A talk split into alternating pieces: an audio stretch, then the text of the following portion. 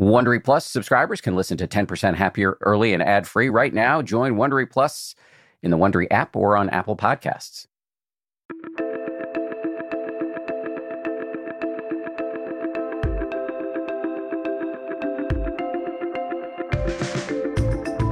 This is the 10% Happier Podcast. I'm Dan Harris.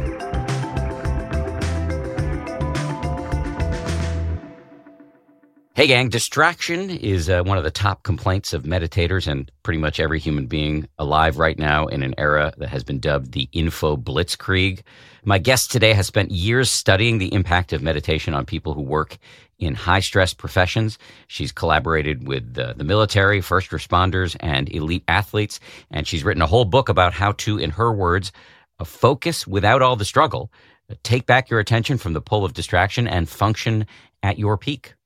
Dr. Amishi Jha is a professor of psychology at the University of Miami, the director of contemplative neuroscience for the Mindfulness Research and Practice Initiative, and author of the book Peak Mind Find Your Focus, Own Your Attention, Invest 12 Minutes a Day.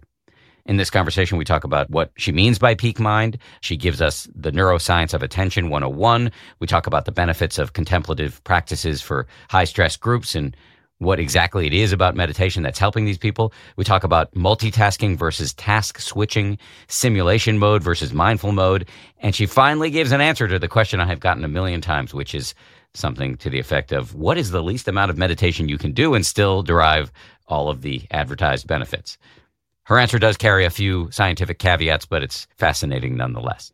One quick note here this episode is part of a two week series we're doing called Deep Cuts, where we dip into the vast TPH archive to find some of our best and most popular episodes to give you a measure of sanity during the holidays. Audible lets you enjoy all your audio entertainment in one app. You'll always find the best of what you love or something new to discover. They offer an incredible selection of audiobooks across every genre, from bestsellers and new releases to celebrity memoirs, mysteries and thrillers, motivation, wellness, business, and more. Audible is the destination for thrilling audio entertainment with highly anticipated new releases and next listen recommendations for every type of thriller listener. The selection over on Audible when it comes to true crime, mystery, and thriller is um, quite extensive. They've got John Grisham, tons of stuff by Stephen King, David Baldacci. My favorite that I've checked out recently in the crime fiction genre is called Age of Vice. It's by Deepti Kapoor. It came out uh, not long ago. Not only is it thrilling and uh, very, very plotty, but it's also written incredibly well. It's truly literature. Deepti Kapoor is a, a, force of nature as a writer. Age of Vice, it takes you into the uh, underworld in New Delhi in India. I absolutely love that one. As an Audible member, you can choose one title a month to keep from the entire catalog, including the latest bestsellers and new releases. New members can try Audible free for 30 days. Visit audible.com slash 10% or text 10% to 500 500. That's audible.com slash 10% or text 10% to 500 500 to try Audible free for 30 days. Audible.com slash 10%. The Taste the Mediterranean sales event is going on now through March 19th at Whole Foods Market. It's a store wide event packed with flavor. My family and I are regulars at Whole Foods Market. We've got one, I think, less than a mile and a half away from our house. This Taste the Mediterranean thing sounds pretty cool. Uh, they've got Mediterranean inspired flavors. You can save on Parmigiano Reggiano, charcuterie, and ground lamb. They've got delectable seafood choices. You can save on whole branzini and sustainable wild caught sockeye salmon, which is a regular feature at our dinners in this house. My son loves that salmon from Whole Foods. And I'd be remiss if I didn't point out all of the uh, 365 by Whole Foods Market products. Stock up on wallet happy Mediterranean essentials like feta cheese crumbles, whole wheat pita pockets, and more. I am constantly uh, consuming these 365 products, including the, the raw cashews, which I snack on all the time. We love the 365 sea salt and pepper. Uh, we love their sushi rice. You get the picture. Go check it out. Taste the Mediterranean now at Whole Foods Market. Dell Tech Fest starts now. To thank you for 40 unforgettable years, Dell Technologies is celebrating with anniversary savings on their most popular tech. For a limited time only, save on select next gen PCs like the XPS 13 Plus, where you can make the everyday easier with Windows 11. Plus, curate your dream setup with great deals on select monitors, mice, and more must have electronics and accessories. When you shop online at Dell.com/deals, you'll have access to leading edge technology and free shipping on everything. Again, that's Dell.com slash deals.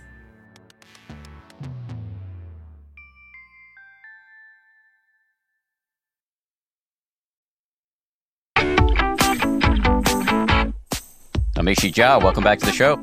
It's great to be here. Great to have you here. All right, let me start with a very obvious question. What do you mean by peak mind? yes. So, a peak mind, it's not what you might think of as like a successory poster of, you know, women on mountaintop, all goals achieved. It's really about having full access to all of your capacities, your full attentional awareness, as well as this ability to stave off distractions and use your mind's resources to achieve what you want to achieve in life. Okay, so it's the ability to have access to all of your mind's resources, and you still, in the book, go to great lengths, helpfully, I believe, to point out that distraction, there's nothing malfunctioning in you if you are distraction. That's right. And I would say, let me be specific. Really, attentional resources is the key phrase. So distractions occur let's even back up. It's not even distractions, spontaneous thought, mental content, internal chatter. It will occur. External distractions will occur. Sometimes those can actually be problematic and sometimes they're not. And in some sense, a peak mind has been being able to maneuver through the landscape of what it means to be a human being so that you can use these precious brain resources, in particular the brain's attention system, to have success in the way you feel and what you perform and who you want to be. So if you're at peak mind, it doesn't mean that you're not having spontaneous thoughts or that your child isn't screaming for your attention or a cat is meowing outside the door, whatever. It just means that you can incorporate these quote unquote distractions in a healthy, supple way. That's part of it, but it's even going one step beyond that. It may mean that you are fatigued or irritable or distracted, but you have an awareness of this particular state and can negotiate what is best to do next based on that awareness. And I think that is actually really important and something I try to give multiple examples of. It's not that everything's going to be rosy rainbows, you know, unicorns, sunshine. It's that when you cultivate the mind in this way, and really it's, I'm talking about a whole suite of contemplative practices having to do with mindfulness meditation, you get to befriend your mind, and in particular, your attention system, in a way that gives you useful information about what you might do with your mind in that moment and the next. So it's just disabusing us of this notion that it's about being positive or it's about being quote unquote at the top of your game. Because sometimes knowing I am completely reactive right now, maybe I shouldn't press send on that email is so useful. More useful than probably just pretending that everything's great. I believe you scientists call that metacognition. Meta awareness. So I would love to, you know, I love that it's been so fun, Dan, to see how the sophistication level, not just obviously of you as you continue to grow in this whole enterprise, but just the level of the conversation in this podcast has been really, I've just been kind of an observer and a fan to see how much more nuanced the conversation's been getting. And so I'm going to take this opportunity to just at least voice my distinctions between metacognition and meta awareness. And yes, what I am talking about right now, what I just described, is what I would call meta awareness. And the way that I describe or define meta awareness is having an awareness of the current contents and processes at play in your mind in a particular moment. Very different than metacognition, close cousin, but actually quite different because metacognition, in some sense, is thoughts or views you might have of your cognitive processing. The time window for metacognition is a bit longer. It's like, oh, I tend to make decisions in an exhaustive manner, or I tend to be a maximizer, or, you know, I, I usually don't remember names. Those would be really useful metacognitive features that you might know about yourself. But meta awareness is right now, I have no idea what this guy's name is. Very different versus I tend to be this way. I hope that that distinction is helpful at least. Let me see if I have grokked it yeah. by repeating it back to you. Sure. Metacognition would be thinking about how you tend to think. And meta awareness would be the ability to drop out of the thinking process as it's happening right now and to know it non judgmentally. Yes. Another way to put it getting the raw data of what is transpiring in your phenomenology moment by moment. Do you imagine peak mind is an abiding trait or a temporary state? In some sense, we're interested in the moment by moment state.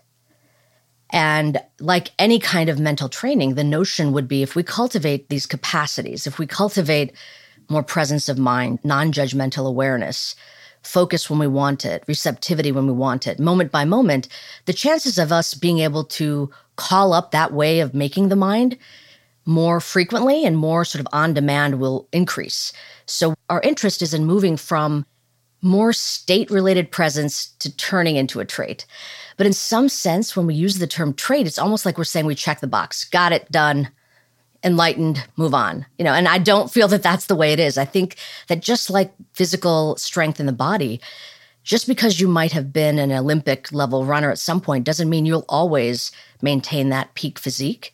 You have to keep at it.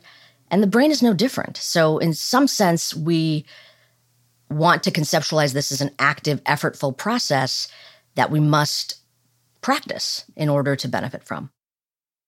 You mentioned that there's a suite of contemplative practices that we can um, employ to get to peak mind. And these are practices that you've been studying in your lab. Can you run through some of these? Sure, sure. Maybe it would even, even be helpful if I started out by describing attention and the brain systems of attention to connect the dots between why we chose these practices in something we call mindfulness based attention training. So, you think that'd be yeah. helpful, or do you want me to? Yeah, I, th- I think so. You used a phrase, we were texting last night, and you used the phrase of uh, the neuroscience of attention 101. So, I actually found that to be fascinating. So, if you want to start there, by all means. Yeah, I think that for most of us who don't happen to have a research lab that studies the brain's attention systems. When we hear the term attention, something very specific comes to mind, and usually it has to do with this notion of focus or concentration. But when we think about attention as researchers from this field of cognitive neuroscience, it actually means something more than that. That's a part of it, but that's not the entirety of it. So when I say brain science of attention 101, what I really mean is let's get like a fuller sense of what the systems and subsystems are to then understand what it means to actually even train attention. So, when I first of all I wanted to just say that you know attention itself, why do we have it? That's a that's a question I asked myself just very early on. Like what a weird thing that we have a brain that pays attention.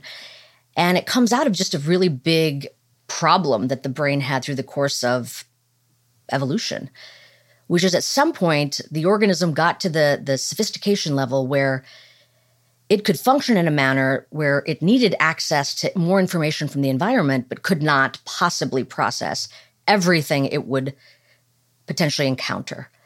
And so attention was the solution devised to subsample interfacing with the real world and overcoming these computational limits of the brain.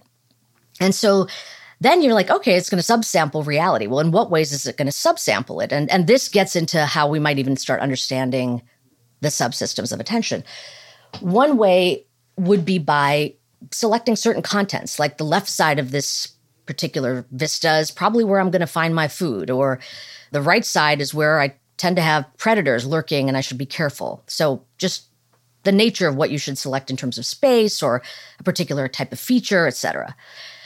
Another way we could select or subsample reality, especially as we get more and more sophisticated brains, is sort of in time. So, what's important right now versus something that I might think about in the future or a memory I have in the past? And then a third way we might think about how we get a slice of reality, not the entire thing, is based on something that's goal relevant. For what I want to do right now, what matters? So, just that's the broad fa- framing of how we can think about what attention might be doing. And then we could just let's get into some of the metaphors that I think are helpful to, to think about it. So, going back to sort of the lay, uh, broad conceptualization of attention as focus, that's absolutely something it does. And typically, I think about this as the metaphor I like to use is like a flashlight. So, wherever it is that that flashlight's pointing, if you're in a darkened room or a darkened walkway, alley, uh, path in nature somewhere, wherever that flashlight's pointing, you're going to have preferential access to information. It's going to be crisp and clear and useful. Everything else is going to remain sort of out of your conscious experience, kind of blanked out. And this is called the brain's orienting system. And just like a flashlight, we can direct that resource wherever we want. It can be toward the external environment, but we can also direct this resource internally. So, right now, if I say, you know, what's the sensory experience you have of your feet right now? you know, probably before I said that, you weren't thinking about what was going on on the bottoms of your feet. But as soon as I said that, you could direct that flashlight to internal bodily sensations, get the information. Now it's crisper and clearer and more available to you, which is a really, really cool thing. We can use it not only for sensory experience, but thoughts, concepts, emotions, everything. So the cool thing about focus, meaning the flashlight, is this narrowing and really fine grained privileged processing of, of certain kinds of information. In addition to being able to direct it willfully, it also gets grabbed. And if you think about every time you hear the ding of your phone or somebody calls out your name, your flashlight went to that sound, essentially. So it's capable of both being directed and being pulled, but you'll have privileged access. So that would be, we might put in the category of like, okay, we got a subsample parts of what's going on around me in some defined way. Now let's move to how are you going to capture what's happening right now, privileging in time. That's what we call the alerting system. And the metaphor I like to use for that one is like a floodlight. Essentially, it's broad and receptive. And what it cares about is what's going on right at this moment. That yokes very nicely with this notion of meta awareness that we were just talking about. It's like receptive, low signal to noise ratio, if you want to geek out about the terms, where nothing is privileged over anything else. The only thing that's really privileged is what's going on right now. So I'm not thinking about the past or the future. I'm here. So I think that the floodlight is sort of a nice uh, way to think about it, just in terms of broad and receptive and illuminating whatever's occurring. And then the third, can I jump in on that? Yeah, yeah, please, second? please, anytime. I, I, hate doing this, but I just uh, I actually really don't like jumping in.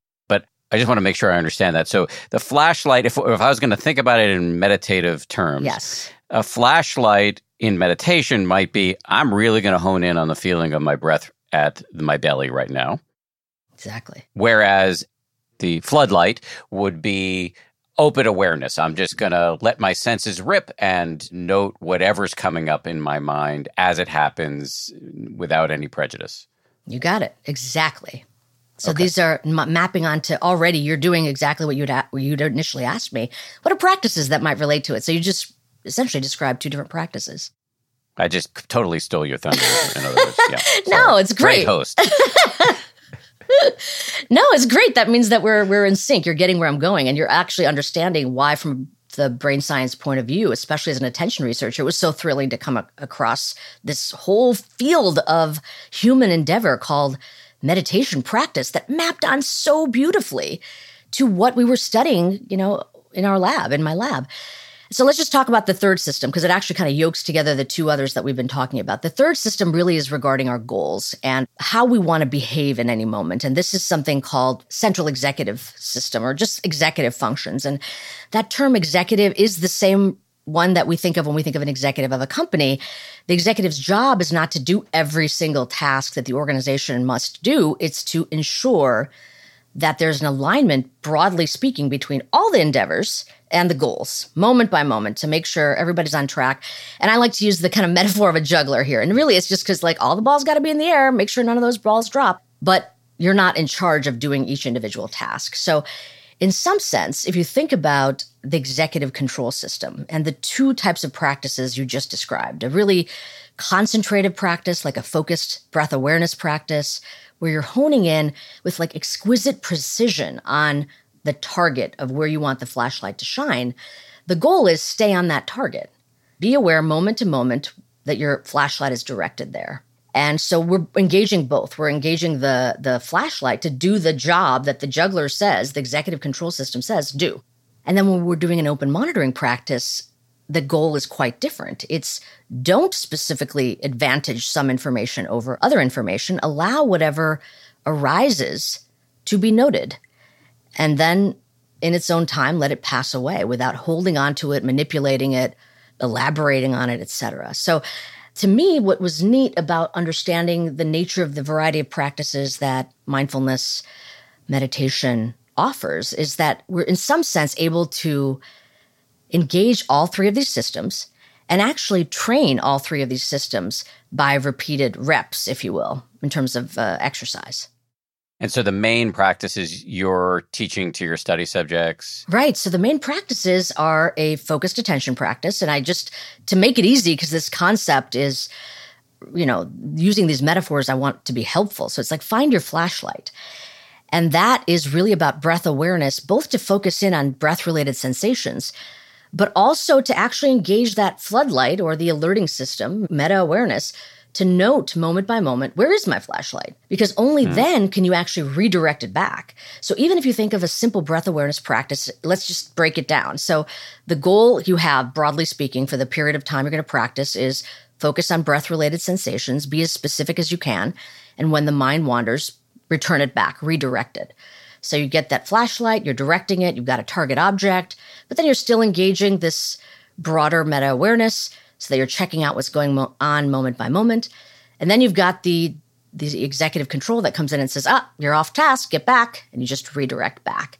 And that's essentially what you know our dear friend uh, General Piatt, who we we spoke when we spoke together last time on this podcast. He was uh, one of the guests with me.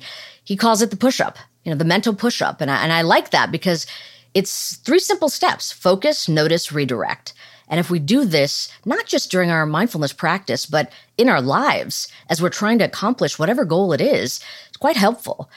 So the the reason that we offer in, in, in my book, as well as in the kind of training programs that we study in my lab, focused attention practices and open monitoring practices is to get the full companion of, of working out all three of these systems.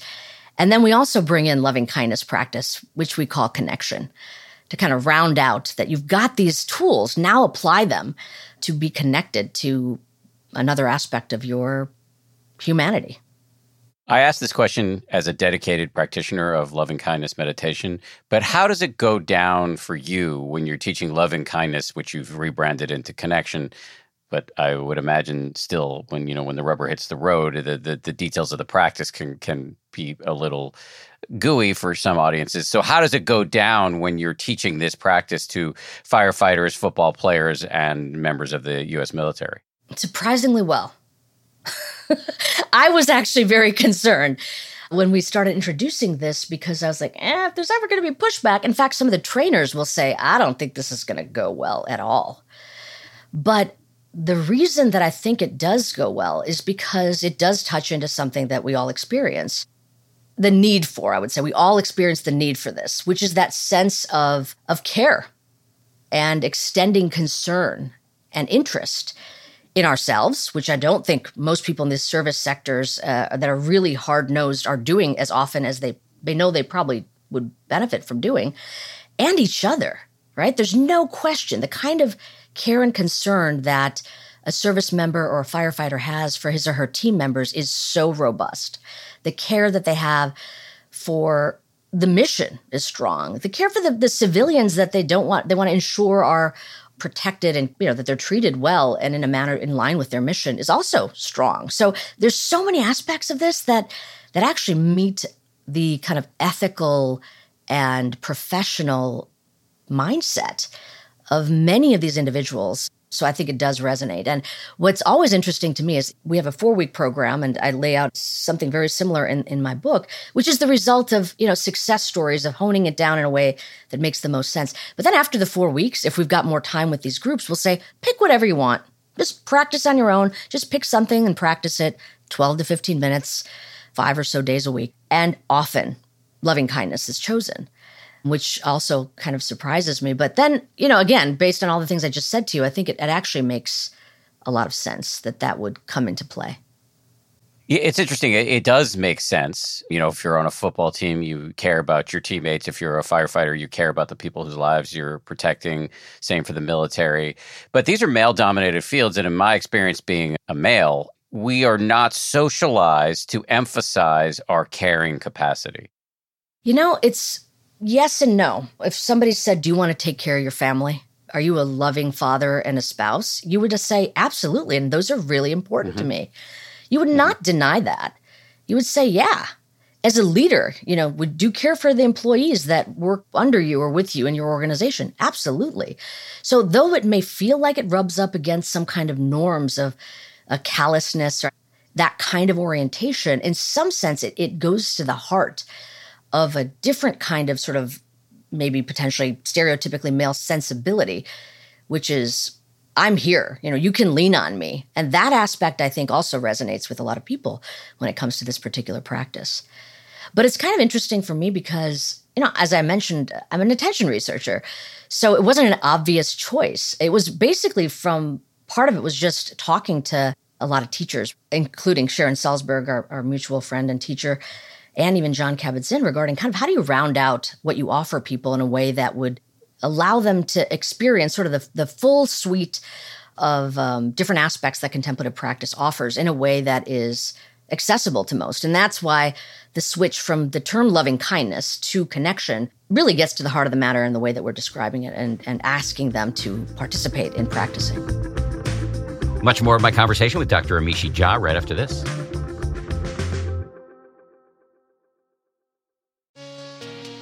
I always love it when uh, the people behind a product that my family already uses tell us that they want to be sponsors of this show.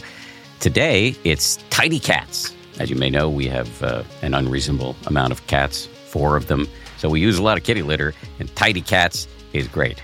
Uh, they have a product called Tidy Care Alert, which uses color changing crystals to detect potential concerns and help you put your mind at ease. Let Tidy Care Alert help keep an eye on your cat's health whether you have one or four cats, they make it easy to keep track. Plus, it's low dust and lightweight with long lasting ammonia control from the brand most often recommended and personally used by veterinarians. I'm not a vet, but I do love cats. Tidy Cats. Check them out. I had a very pleasant experience shopping on quince.com. Very easy to use website, and they've got a terrific selection. I bought myself a cashmere sweater, and a sweatshirt. That sweatshirt in particular is an extremely heavy rotation. If you watch the YouTube version of this podcast, you will see it. Or if you see me on social media occasionally, I'm wearing my Quince sweatshirt. And I have to say, uh, the prices are hard to beat for a luxury brand. What's more, Quince only works with factories that use safe, ethical, and responsible manufacturing practices, along with premium fabrics and finishes. Indulge in affordable luxury. Go to quince.com slash happier for free shipping on your order and 365 day returns. That's Q-U-I-N-C-E dot com slash happier to get free shipping and 365 day returns. Quince.com slash happier.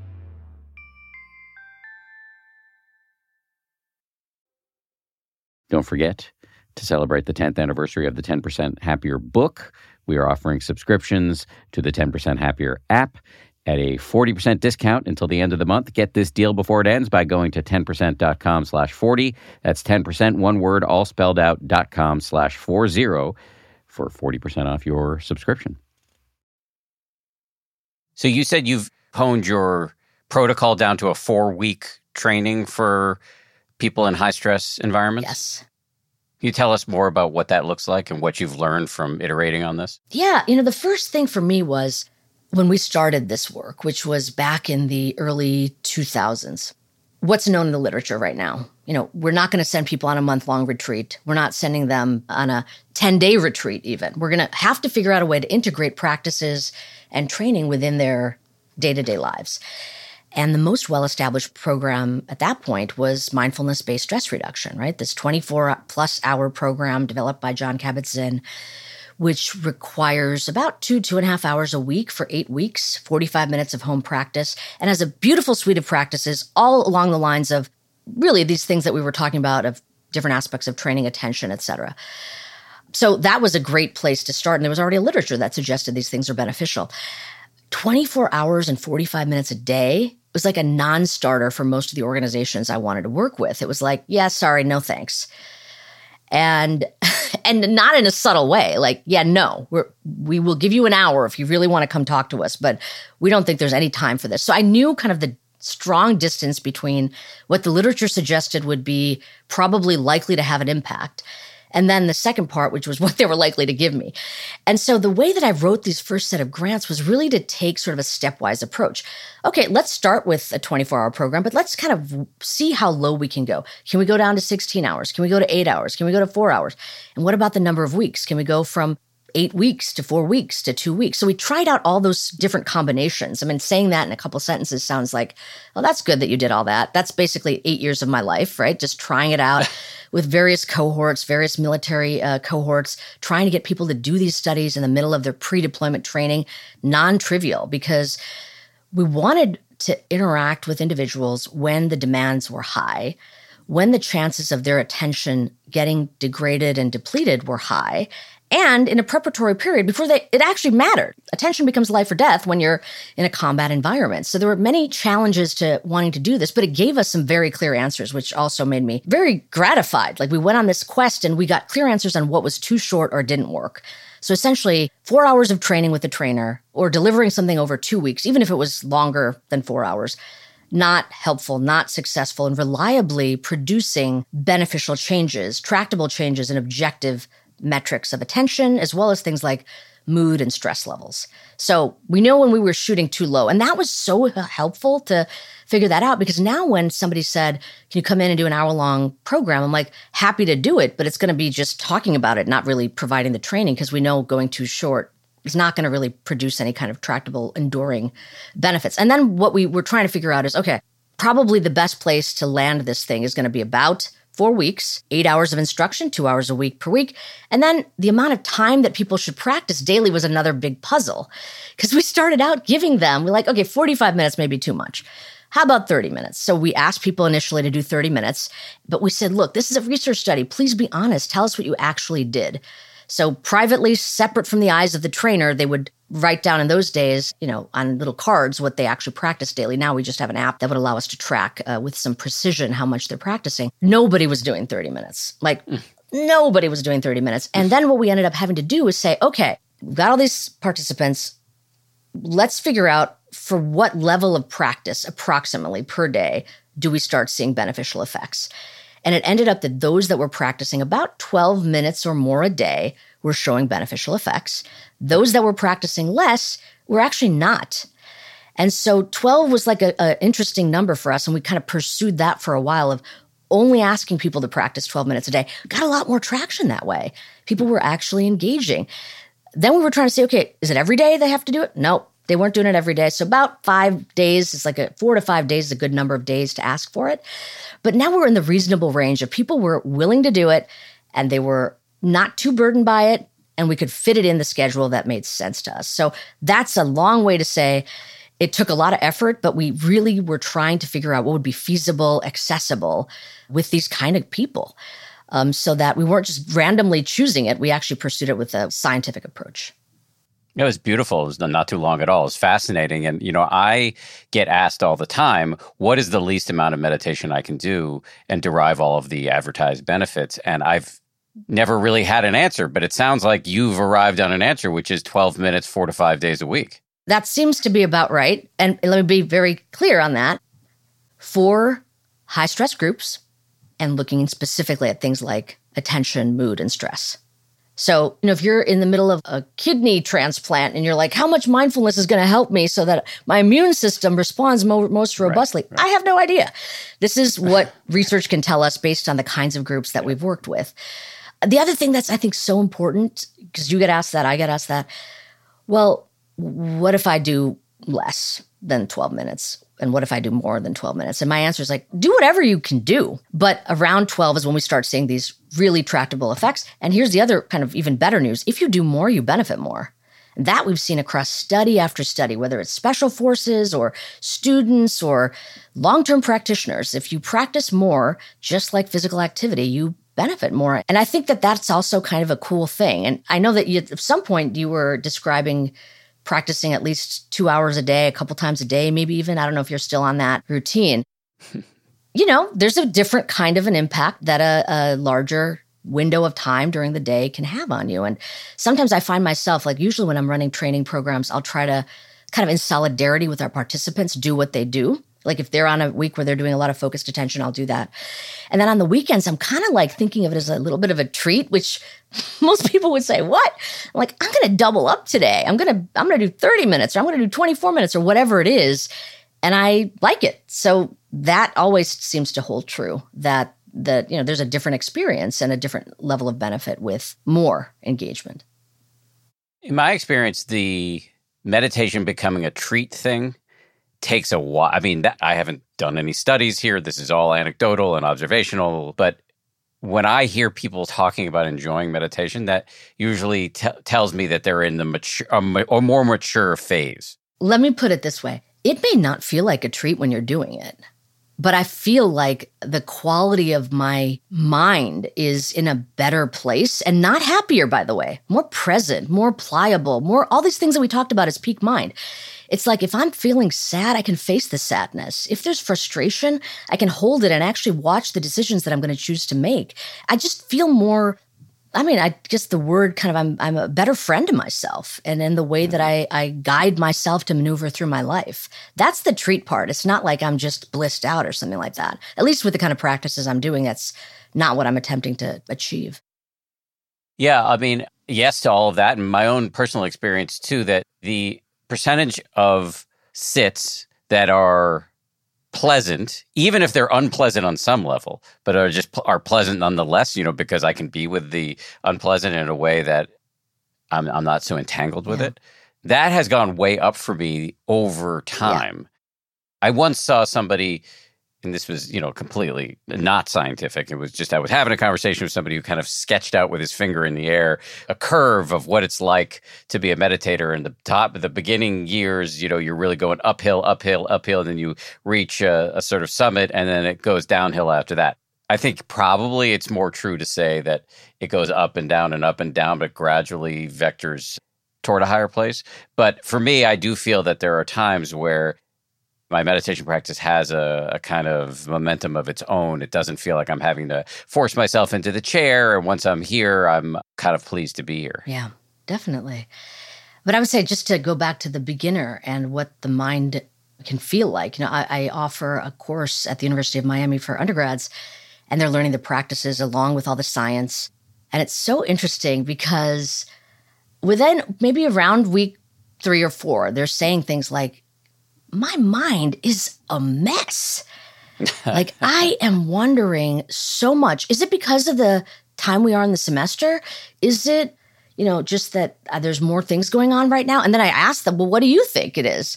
And then the best moment is when they have their own aha insight, like, oh, maybe I'm just noticing it more. Mm-hmm. And I just, I love that. That doesn't get old for me at all. And I think that it's just this interesting paradoxical aspect of getting to know your own mind in this way that in some sense that kind of real pain or discomfort of contending with a mind that feels like you know as you put it like the slippery fish or whatever you, you had a nice metaphor for that. That's actually a win. And it may not feel that way it's always that freshness of mind of like you read about it we can even see it in our graphs that yes look positive mood is actually going up or, or actually you know there's a little bit of a u-shaped function where there's a little bit of more negativity but then it goes down again if you really track people at a granular level. But to actually understand that from your own phenomenological experience is something else.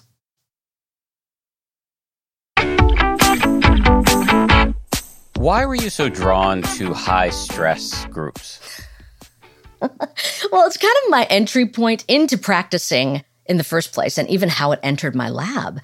I would say growing up, you know, I'm, I'm, an Indian woman. So my earliest memories are walking into my parents' bedroom, like in the morning, kind of bleary eyed, and seeing my, you know, the bed made, my dad sitting on it, like freshly showered with the prayer beads, meditating. And like, I grew up with that. And same with my mom. You know, she meditates every single day um, using the mala, these beads. And I was just like, that's great, great for you. But not doing that, not interested. And and there was like a little bit of sort of cultural, I would say, anger I had toward the entire enterprise, learning that there was such a sexist orientation toward who gets to have access to some of these practices. And in Hinduism, as an adolescent, I learned that really some of these practices only the boys get access to. And I was like, no way, sorry, see ya, not doing that, not interested at all. So it was something I never thought in my life I would be interested in or practice. And then learning about it, in fact, by one of my dear colleagues at that point, early 2000, Richie Davidson, and having to kind of contend with somebody I respect is studying this, thinks it's actually relevant to the kinds of things that I'm interested in. And I was personally struggling at that moment with a lot of my own high stress and high demand as a young mom, et cetera, that I opened up to this possibility and realized that there's a lot of value in it. And there's a lot of things that are beneficial to me in ways that my highly skeptical mind that had really blown it off, you know, to the point where it was him saying the word meditation in a neuroscience lecture was like astrology to astrophysicists. Like, you're, you're, why are you saying this? It was just so ridiculous. But then coming around to that, it really made me have a lot of interest in approaching other people that might also have that same kind of skeptical orientation, but I know their lives are very demanding. The stress that they experience is real, and they want to be at the top of their game in a way that is not only helpful for themselves, but for those that they want to interact with and benefit. So that's part of the reason I was just very curious about helping other people that might, in some ways, have an interest like mine to optimize in some way that is helpful. You talked about this a little bit, but can you summarize or expand upon the previously delivered summary of what the benefits you've observed are for high stress groups who engage in these contemplative practices? Yes. So, you know, we've talked about these various systems of attention, and there are objective tasks that we can offer that track things like focus and uh, broadening, and, and a kind of a cousin to attention, the working memory system, which is this ability to maintain and manipulate information over very short intervals, really like this sort of scratch space of the mind, you know, where we deliberate thoughts and hold them temporarily. And what we learned, the first thing that we learned, which was alarming, was that these tasks which are studied for many years. They've been around for at least, let's say, over 50 years in the field of, of attention research, robustly stable tasks. But now, if even over the course of the task itself, we just insert things like a negative image or a threatening sound or put them under some kind of stress, attention starts falling apart, even in the context of just a laboratory metric. So, all right, attention is stable and very powerful, but you can perturb it pretty easily by things like stress, threat, negative mood. And so then I became just tied to what we were talking about a moment ago of working with high stress populations. Their lives are filled with these moments. All of our lives are. But for certain windows, we're asking people within certain professions to perform at their best when the circumstances, any objective observer would say, yeah, these are very threatening and negative circumstances. You know, think of a firefighter during hurricane season or trying to help uh, in the middle of a tornado or something like that, or you know, service member, et cetera. So now it was like, okay, in the lab, we can get the tension to start falling apart when we just induce relatively innocuous images, news images of negative stuff. So now let's track them over a high stress interval. Like they've got to perform well, you know, football players over preseason training, kind of readiness training for soldiers where they're simulating combat situations. So we give them the set of tasks at the beginning of some interval, then four to five weeks later, come back and give it again. And what they're doing during that period of time is demanding over, you know, some protracted periods of demand. Everybody was tanking in their attention. So these same things of attention and working memory reliably degraded over four weeks. And now, you know, get on a plane, you're being deployed. So to me, that was very troubling. And that's one of the reasons we actually started having the interest to offer the training during high stress intervals.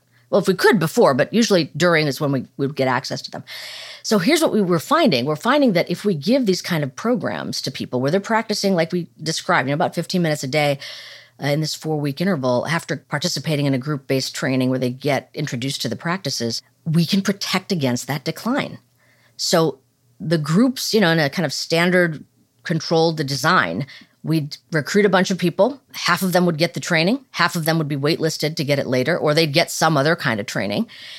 And only those that were getting the mindfulness training actually were not declining in their attention. They were staying stable. And those that were practicing more than others, more than this sort of minimum dose, were actually, in some cases, increasing in their attention, even over this high stress interval.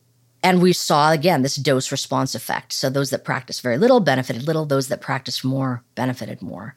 So in general, that's the sort of uh, broad beneficial effects that we see is, is a protection or enhancement of attention if these folks in high stress groups are doing these contemplative practices and you're seeing a benefit to their attention, attentional resources, attentional capacity, what is the mechanism? What is it about meditation that is helping them? Great question. And fundamentally, as a basic attention researcher, somebody interested in the brain mechanisms of attention, that's what we've been trying to figure out, right? So I gave you the sort of theoretical understanding of this. If what's happening during a focused attention practice, for example, is you're cultivating a better ability to keep that flashlight focused, we should be able to see sensitivity in tasks that require task focus, laser like focus. Select these stimuli, not these other ones. If what we're doing during a mindfulness practice, a focused attention practice, is noticing our mind wandering, when we have people do tasks that actually promote mind wandering and we give them opportunities to report on how often they're mind wandering, they should be mind wandering less. And that's what we find. And if it's the case that what you're doing during a focused attention practice or even an open monitoring practice, and frankly, even during a loving kindness practice, is holding the goal in mind at whatever granular level so that you're implementing moment by moment, you should see improvements in things like working memory, where it's all about the goal or the intention of holding the information active. And we see that as well. So, all these hypotheses that we have regarding what we think practice is doing to these subsystems of attention, we have tasks that tap into those, and those are the ones that are showing beneficial effects. So, broadly speaking, that's what it is. Now, we can also look at the brain directly, right? Having people come in, come inside MRI scanner, look at the brain while they're practicing a mindfulness exercise, and then sort of do a pre post across a multi week training to see what kind of brain changes, functional changes there are. The story seems to be consistent. We see a dialing down of a brain network, which I know you've talked about the default mode network that has to do with some of its responsibilities are what we might call mind wandering. That's dialed down overall. And then the fluidity and what we call dynamic functional connectivity between networks that have to do with focusing and holding a goal in mind is much better. So the brain itself, as well as performance, as well as self report, suggest that these specific improvements in finding the flashlight and holding it, being broad and receptive, understanding when the mind wanders and redirecting it back, we're seeing positive evidence in support of those mechanisms. Just since you you brought up the term flashlight again, I, I think now it's just a pretty good time to point out that you recorded a meditation for the 10% Happier app called Find Your Flashlight. That's right. So people can actually check out how to do it and how we describe it. Let me ask a few other questions about attention. What about multitasking versus mm, the newer word? monotasking? Yeah, which I like a lot. monotasking. Yeah. Yeah. So this is the other thing entering into this landscape of, you know, service members, sports people, business leaders, like this very go get them kind of culture. I was learning a lot about the norms and multitasking you'd see over and over again. It's sort of kind of like a badge of honor. Like I multitask all the time. I think many of us, many people I know would say that they do this. And the first thing to say is no, you're not doing that. If you're if you think you're multitasking because you're doing multiple attentionally demanding tasks simultaneously, you're wrong. you aren't. Notice we didn't say flashlights of attention. We said flashlight, singular. Focus is singular. So, what you're actually doing when you think you're multitasking is task switching. So, you're toggling back and forth between these two high demand tasks. Now, if the task is not high demand, like you know how to walk and you're walking, no problem. It's only in these high demand situations that you're going to toggle back and forth. And, you know, this becomes like the way that I like to describe it, because a lot of people are like, yeah, okay, fine, I'm, I'm task switching. But even that's not, what's the big deal? So I task switch. Well, think about what's happening at the level of the brain. You know, as we, as we were talking about a little while ago, attention its job is to bias information processing in favor of the privileged information. So, whatever it is, the task that you're doing, the goal that you have, the focus that you're on, it recalibrates the entirety of the way the brain operates.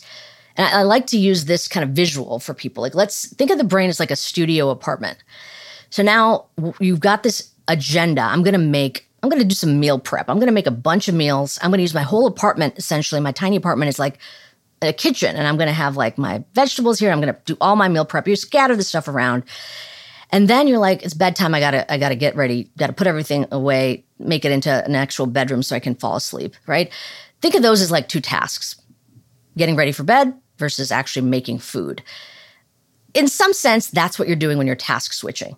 You recalibrate the entirety of the brain, the studio apartment, for one task. Then you got to rearrange the furniture, clean up, put everything away, and now you're going to get ready for bed it's exhausting to go back and forth. And that's essentially that recalibration process, that toggling will do the work that is required to get you able to reconfigure the brain for each task. And it will deplete this broader resource of attention in the process. So you're not multitasking, you're task switching between two tasks. And a much better way to approach the whole thing is as best as you can, try to not put yourself in a task switching context if you can.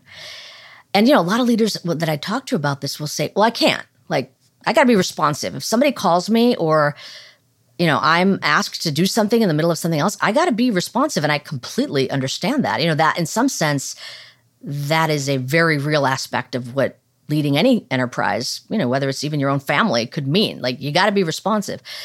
Then I would say be aware of the costs of task switching. You're going to be slow when you switch tasks. It's going to take you some time. So if you're in the middle of writing a report and somebody comes into your room and starts telling you stuff, maybe let them know. It'll take me a second to orient to you and really hear your words and understand them. Give me that time. So know that there's going to be a time cost and also you're much more likely to make errors when you have to do all this switching back and forth. So know the landscape of what you're allowing yourself to do. You're going to be more error prone, you're going to slow down, and you're going to exhaust yourself. So everybody should be aware that that's the case and make their best plans to try to help themselves under those circumstances. What do you personally do to help yourself, uh, to protect yourself against the siren call of multitasking?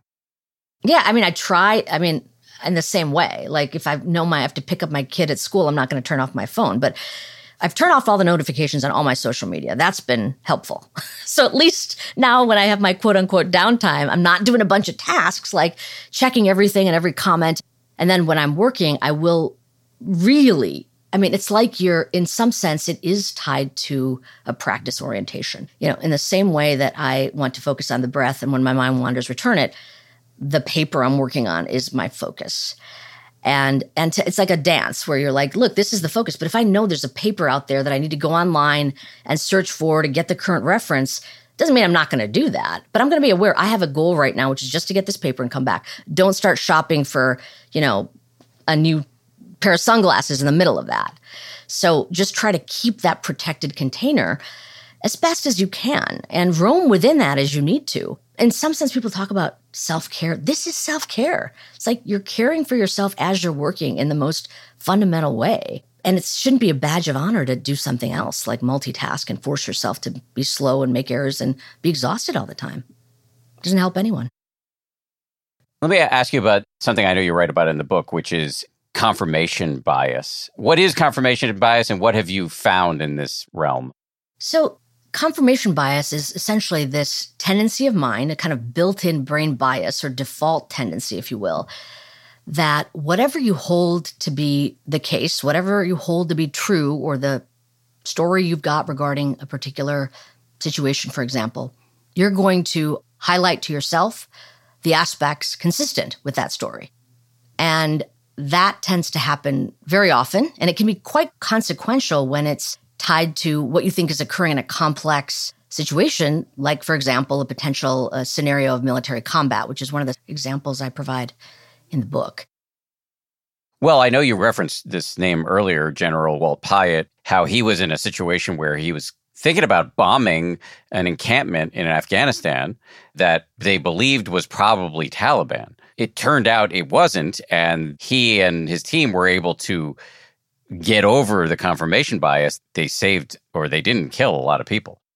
That's right. That's what I mean by it can have very real life or death consequences when it's noted and actually not followed. I mean, the, the problem with all kinds of biases is that they're default tendencies. They're not reality. They're not actually even picking up on reality. So, what this brought up for us, and this was a story that he had conveyed quite a while ago that related to a lot of what we were trying to do with our mindfulness training program, is actually give soldiers, as well as many other kind of first responders, this understanding that there are going to be these default tendencies of your mind.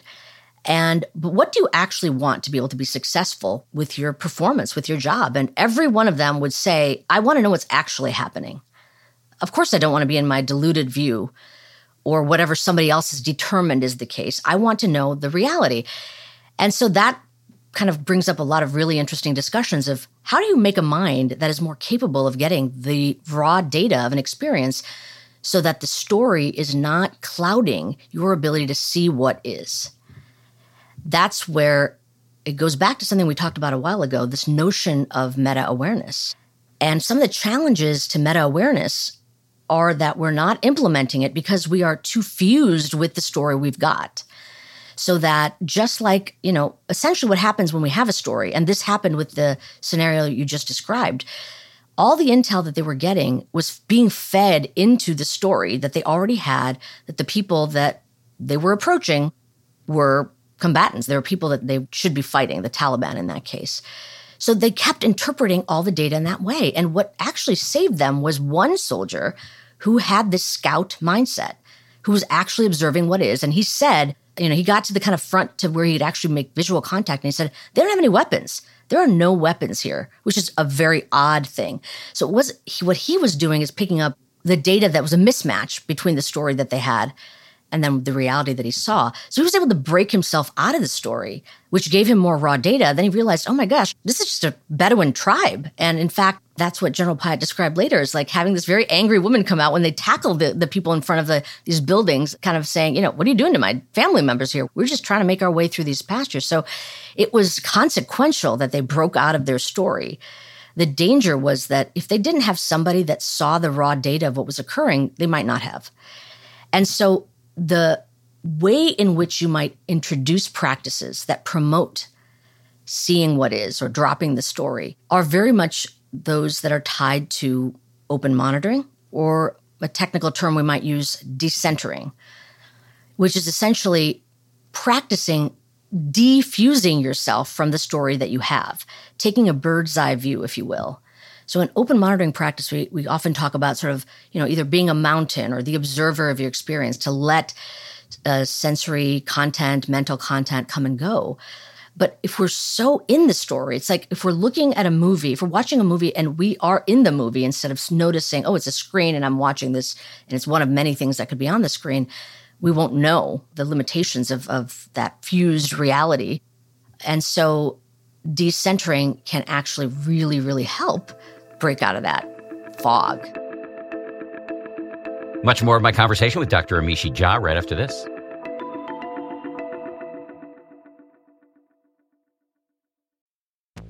Experiences are what people love the most about travel.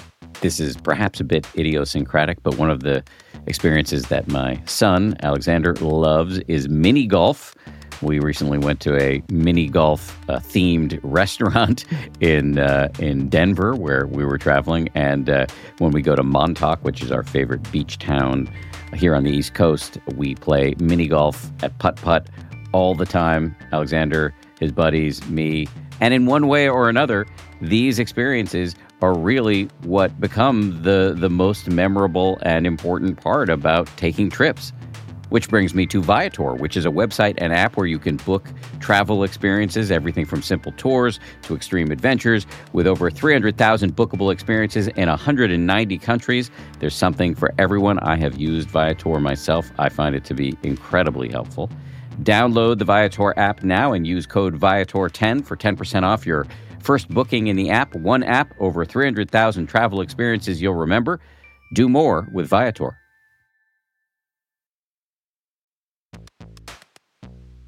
When it comes to hiring, don't go searching for the one. Just meet your match with Indeed.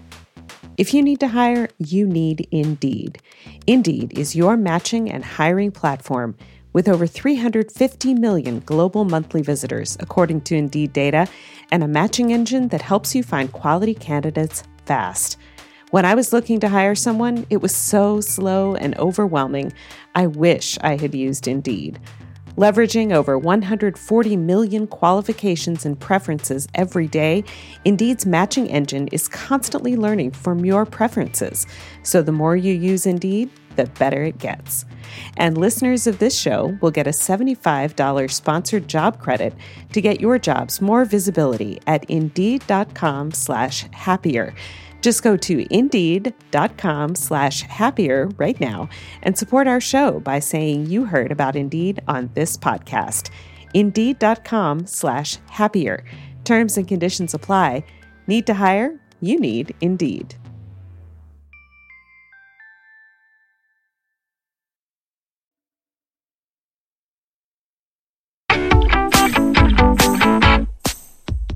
Another very interesting nugget you shared via text that I, I think it might be worth exploring. Uh, these are your words: simulating mode versus mindful mode. What do you have in mind there when you're when you're talking about? Yeah, that? and I'm curious to hear your thoughts too. So what we just talked about with the confirmation bias is in some sense connected to what we might call simulation mode. So it ends up, you know, we were talking about the default mode network. The default mode is this uh, network of brain regions in the midline of our of our brain that happens to be more active when we are going internal, when we're reflecting on self-related thought, when we're actually reflecting on memories that have occurred, planning, thinking about the past. So it's a, it's a very complex set of things that's happening. The thing that kind of yokes it all together is that we are not only time traveling, we are in some cases mind traveling. And all of this means it's not tied to the data that's occurring moment to moment. It is a simulated reality. The brain is playing out stuff from things that are internally held to plan for the future or reflect on the past or perspective taken, put myself in, you know, in your shoes of like, what is Dan thinking right now? So time traveling and mind traveling are really simulations of the mind. And you know, the more I started learning about this brain network, this default mode network, because in many ways, oftentimes uh, the mindfulness literature, it's almost like it's the evil network we're trying to bash down, right? It's like you got to turn down the volume on that terrible default mode because you're mind wandering. Well, mind wandering is not a problem. Spontaneous thought is not a problem. Simulating is not a problem unless it's interfering with what you're trying to do. And in the case of what we were just talking about, essentially all the data that, that these soldiers were being fed on the mountaintop was feeding into a simulation. And so it was coloring their view of the reality that was in front of them. That's when it can become problematic. We rely on our simulation capabilities it's what makes us uniquely human. So there's nothing intrinsically problematic about it. But what I started to realize is like, oh my goodness, like everything that we talk about with regard to simulations, their immersive nature, their transportive nature, their enticing nature, and often their self related nature, is what we are attempting to cultivate against in some ways with mindfulness practices. And that's why I, I was curious about your own thoughts regarding this kind of internal orchestra or movie that can play and how it relates to what you've experienced in your journey with mindfulness as well. Well, I love what you just said that we make mind wandering or simulation the enemy in meditation. It's not about squashing all of that because that's just impossible, especially for beginners. You know, maybe people who are really good at concentration practices can squash it for periods of time. But really, the goal is not to end mind wandering, it's to create a different relationship to it. And that I think is is so important for people to understand, especially beginning meditators who are tempted to tell themselves a story after they see how distractible they are, that they are uniquely unable to meditate. That's the worst when I hear that. It's like, oh, my mind is so busy. Well, so first of all, it's like, no, you're human. That's the nature of your mind. It was built for that kind of distractibility. But just to kind of flesh out terminology, if you don't mind geeking out with me a, a bit. No. So essentially, what we're talking about, what I just described as simulation mode, is this spontaneous thought that arises in the mind. And yes, that is that is absolutely a default of the brain. It happens constantly. And there's all kinds of reasons we think it might be happening, some that are actually tied to normal healthy functions and memory generation processes. It's needed. We need that simulation to be happening because we can't take our experiences and turn them into memories if we don't kind of replay what has occurred over and over again. So oftentimes, you know, you'll notice in a practice or just in your life that like if you just let's say, you know, this happened to me the other day where I was looking for a rug or something and I was just rug after rug after rug and then like trying to go to bed at night, all I was just like seeing is rugs in my head. I'm like, what the heck is going on? But then I have a little heartfulness. It's like, well, of course, you just spent the last whatever 30 minutes browsing through rugs that's the mental content that your brain is still sort of sifting through. And the replay function is what allows certain drugs to be remembered and may even affect my choices of which one I'll choose to buy. Very normal thing that the brain does. I mean, forget about purchasing rugs, but any experience you have, it'll it'll help. So what we call mind wandering uh, is in some sense just spontaneous thought that is very natural that occurs. The term mind wandering mind wandering is actually the technical description is having off task thoughts during an ongoing task. So it's already qualifying that it's in the context of something else is going on and it's pulling you away. So it's not just that things are happening in your mind when you're trying to get stuff done, it's that it is literally hijacking attention away. That is when it becomes problematic. And it, and it really does become problematic. The simulation itself is not necessarily a problem. And in, in fact, this I think is very important. And actually, I think my mindfulness practice has helped me with this as well. Simulating on purpose, letting your mind go wherever the heck it will is so valuable. I mean, not just kind of reflecting on it from my own practice experience, but we know that positive mood is lifted. We know that visioning is helped you know problem solving in some sense deliberating action planning all these things are helped by allowing your mind to freely flow wherever it will. And i think one of our part of the reason we're having a crisis of attention right now actually is because we are not allowing those moments to occur you know, we can't be just standing in line and standing in line and let, letting our mind just wander. We got our phone in our hands or just sitting on the couch and kind of wand- staring out, out of your window. We just don't do that. And so these micro moments that we used to kind of naturally have built into our daily life, the white space, if you will, is gone. It's being consumed by our attention now needing to work. It's actually focused on a task, and that task is the content being made available to you through your technology.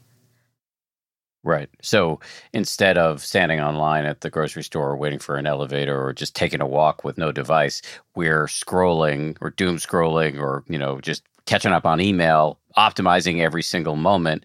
But that has a tax on the mind, is what you're saying. Yeah, I would even say we're not optimizing, we're expending all of our capacity mm. by doing this. And it's it's a cultural it's like there's many reasons that drive us doing this but it's not innocuous. And it actually is playing into why i think we feel overwhelmed uh, so often. We don't allow this precious brain system to rest. And rest in some sense means there's no controlled processing. It is, I, I, mean, I really do think about mm-hmm. it like my little puppy dog. Like taking him to for a walk in the, you know, on a leash is one thing, and that's what we do most days. But some days, just take him to the dog park, let him run around. Like we don't do that for our minds. We just let it off leash, and we don't think that has any value. It's like that's a waste of time. But it's not. It's actually really generative and beneficial. So just changing that cultural understanding, I think, is very important. And this is different from meditation. Well, the reason I'm saying it's tied to meditation is because what my meditation practice allowed me to do is check in with my attention more often and get the insight that, oh, wow, I'm always using it. You know, I'm always task focused, even if I'm having challenges with it and need to wander away and come back. And what if I just didn't have a goal? Like, what would that even feel like to just not have a goal? Now, early on, when I would play around with that, what would happen is ruminative loops would come up, worry would come up, catastrophizing would come up, and I would be stuck. So, what I consider to be the free flow of my conscious experience wasn't. Now I was getting stuck in certain mental landscapes that were driving my mood down. And what my meditation practice allowed me to do is when I I would check in with being stuck when I thought I was just letting the mind wander, and I could kind of unhook myself so that I could say, "Oh, you know, look at that. That that thought's come up a lot." Or I'm just stuck in this space. How about just letting go a little bit? Like it almost let me reset as I was mind wandering because I had the tools of of being able to have an open monitoring orientation, and then I could actually get back to having the mind flow where it will um, without feeling so um, bound by certain neighborhoods of the mind where I was spending a lot of time and driving myself kind of crazy. But just so I'm clear here, there are periods of time where you're dedicated to the task of meditation, but then there are periods of your life where you're saying, I'm not going to dedicate myself to a task at all. I'm going to take a walk or I'm going to lie in the couch or I'm going to lie on the grass or whatever it is and let my mind wander. And what your meditation practice did was allow you to not get so stuck in mood depressing cul de sacs. Yes. Or even problem solving in a way that wasn't necessary in the moment. Like right now, do I need to figure out exactly how I'm going to get from LAX to where I need to go? Like, is that really the thing I need to do now? So it's like certain things just pop up and you can ask yourself, necessary right now or not? And that sense of control and not even i wouldn't even call it control because i wasn't controlling anything but it's like i could look at it without feeling compelled. I could make choices more freely because i could look at things very directly because i was aware of what was arising even as i was letting it flow. And sometimes yes this was the right time to make my evening travel plans and other times it was like no just don't worry about that right now. Just let it go wherever it's going to go. You know just sort of like let it be And, and it's so funny because I actually I was writing that to you about simulation mode and and we got into this conversation just now about sort of letting spontaneous thought happen, but it actually has been bringing up for me the notion of enlightenment. and I'll tell you, it is not something I, know, I've been practicing meditation for quite some time now, but enlightenment has never been sort of a, a goal for me and, at all in fact, that sort of whole framing has just not been on my mind. But what I loved about kind of what I was noticing in my own attempts at, you know, playing around with this, like allowing for this kind of mental white space, is feeling that freedom to choose where my mind went next. And I often hear of people talking about liberation as sort of this state of what potentially enlightenment is, et cetera. And so I was curious about your thoughts of what you think that might mean, if you think it has value, and how it might relate to this moment to moment freedom we can potentially experience. Well, as a verifiably unenlightened person, I can't speak from a position of expertise here, but you know, the funny thing about enlightenment is as soon as you start talking about enlightenment, you're in an argument because yes. they're all the different traditions disagree about what enlightenment actually is the classical Buddhist, old school Buddhist understanding of what enlightenment is, is the uprooting of greed, hatred, and delusion, the uprooting of all afflictive emotions. How does that classical definition track with what you're describing? If you look at the nature of what minds tend to do, and now I'm getting into a totally different terrain, but if you're willing to go here, it's, it's kind of a fun conversation to mm. have. I'm going to take us back to the lab for a moment. So, one of the things that we've been doing in the lab is very interested in this notion of mind wandering. And one of my postdocs has, has been innovating this line of work, Tony Zanesco, he's innovating this line of work that has to do with brain microstates. So now we're not just looking at people's responses of whether they're mind wandering or not, but we're looking at brain dynamics at the level of, let's say, 20 distinct states that you can see through the voltage topography of the brain within one second. So you've got like profiles of the brain that look distinct in, let's just say, 20 different ways within a second. And then you see these patterns repeat over and over again. And we can look to see how those brain states show up when people are on task or off task. And you can actually look at the fluctuations between those states. And what we know about them is whatever this prior state was is likely to lead to what the next state is. So there's a temporal contingency in brain dynamics. And, you know, sort of that's sort of the nature of this interconnected contingent reality that we're talking about. And so now we're really connecting the dots. But if you think about what afflictive states are, they have that quality of lingering and stickiness. And in some sense, it relates to what I'm saying about letting your mind wander in a, in a liberative sense because you're actively aware of that sticky quality and you can do something to unstick yourself moment by moment. So my decision to not stay in a hell loop of my own making, whether it's depression or or anxiety or I don't know, fantasy, I can actually unhook myself. And the ch- the prediction would be, mm-hmm. and we haven't tested this out yet, but it's something that you know Tony and I have certainly talked about. If that's really the case, this contingent nature of brain states may actually categorically shift as a function of practice so that we're hmm. seeing that people are less contingent potentially when they don't need to be contingent and maybe even more contingent when they choose to be in a particular state. So that's how it relates to me. And I really did take us on quite a journey there, but that's how I connect the dots on what I was seeing is like the freedom aspect of the mind and how it relates to some of these views on what enlightenment is. Yeah, I mean there there is freedom for sure in noticing that you're stuck, you're caught, and changing the channel.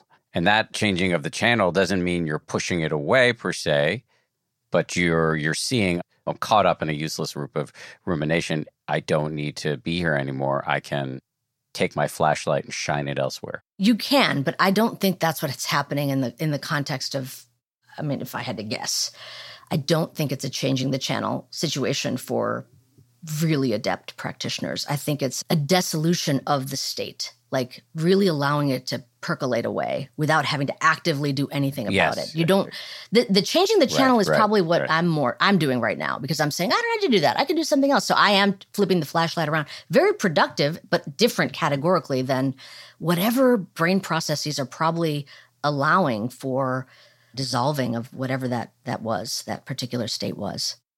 Well, I wonder whether it's possible we're saying the same thing and I, I, honestly don't know, but I have heard Joseph Goldstein, my meditation teacher, talk about changing the channel, and and I don't know exactly what he means by that, but I think it's possible he may mean letting anger, depression, planning arise and pass on its own instead of a wrenching it could be both. I mean, he might mean with by changing the channel, yeah, look, I just see that I'm on the 18th time of running through all the horrible ramifications of a missed flight. And yeah, I'm going to focus on something else. And that's a wrenching of your flashlight in one direction. The other way in which the channel could be changed is just the mind that doesn't cling as much allows these things to come and go. Yeah. And I've been playing around with that just in my own practice whenever I do a body scan. It's not a practice we talked about during this conversation, but even with a body scan, right? Where you're essentially, I think of the body scan and the way that I, I guide that practice is like you're taking the flashlight and now you're kind of scanning the body in a systematic manner. First it's the big toe, then it may be the top part of the foot, etc. Right? So when you're going from one body part to the next, what is preceding versus what is prior or something like that? Like, what should I be thinking about the next body part? And that's what's going to be the focus of my attention? Is it really like a flashlight or is it that I'm letting the thing fade away and now I'm moving forward. So, I mean, I think it's just, you know, I, I happen to. I happen to really like this topic of attention and how it works, and and uh, with learning about mindfulness, I've really started exploring sort of the phenomenology, and surprisingly, it often does relate to the questions that we can ask in the lab. But these are these are really, I think, part of the spectrum of of what comes up when you think about um, advanced practitioners and what they're doing too. I certainly would say I'm nowhere near that terrain, but at least we can start using vocabulary that may make sense to think about what phenomenologically is going on. This is where Dr. Jha's research goes from the workaday world to the deep end. I love it. Um, before I let you go, can you just plug your book and any other resources that you've put out into the world that people might want to access if they want to learn more? Yeah, absolutely. So, my book, Peak Mind, I really wrote it as sort of a, a gift to take everything we've learned in the lab with all these high stress, high demand populations and just make it available for everybody to benefit from what we've learned. And you can check out our research and, and more about the book at my website, amishi.com. If you remember my first name, A-M-I-S-H-I.com. And if you want to check out a cool meditation practice tied to the book, 10% Happier app, we'll have it on it. Amishi, thank you very much. Appreciate it. Thank you. It's a lot of fun. Thanks again to Amishi Jha. Great to talk to her always. 10% Happier is produced by Justine Davy, Gabrielle Zuckerman, Lauren Smith, and Tara Anderson. DJ Kashmir is our senior producer. Marissa Schneiderman is our senior editor. Kevin O'Connell is our director of audio and post production. And Kimmy Regler is our executive producer. Alicia Mackey leads our marketing, and Tony Magyar is our director of podcasts. Finally, Nick Thorburn of Islands wrote our theme. If you want more on the topic of attention, go to the show notes where we've added a link to a previous episode with Johann Hari, who talks a lot about how to stay focused. If you like 10% Happier, and I hope you do, uh, you can listen early and ad free right now by joining Wondery Plus in the Wondery app or on Apple Podcasts. Prime members can listen ad free on Amazon Music. Before you go, tell us about yourself by filling out a short survey at wondery.com slash survey. If you travel, you know how to pull off a perfect getaway. You know after you enroll with your Delta SkyMiles Platinum American Express card, you get up to $10 back monthly on U.S. rideshare purchases with select providers, like a car to the airport. You know which remote retreats have the best herbal baths, and where the Wi Fi password is rarely used. Because you're the escape artist. It's why you're a Delta SkyMiles Platinum American Express card member. If you travel, you know. Terms apply. Purchases must be on card. Visit go.amex slash you know. Hey grown-ups, the Cat in the Hat Cast is a new podcast from Wondery, perfect for the whole family. Join the Cat in the Hat and your favorite Dr. Seuss characters as they get whisked away on a new adventure every week. Fish dreams of creating his very own polite and quiet podcast. That is, until he gets a surprise visit to his Fishbowl podcast studio from the Cat in the Hat himself and it becomes very clear that the cat has other plans for the podcast. And those plans are the opposite of quiet. Sing along to new favorite songs, try your luck at Titanic tongue twisters, have some fun with wondrous wordplay, and most importantly, bring your family along for all of the adventures in the Cat in the Hat cast. Follow the Cat in the Hat cast on the Wondery app or wherever you get your podcasts. You can listen to the Cat in the Hat cast early and ad-free on Wondery Plus. Join Wondery Plus in the Wondery app or on Wondery Kids Plus on Apple Podcasts today.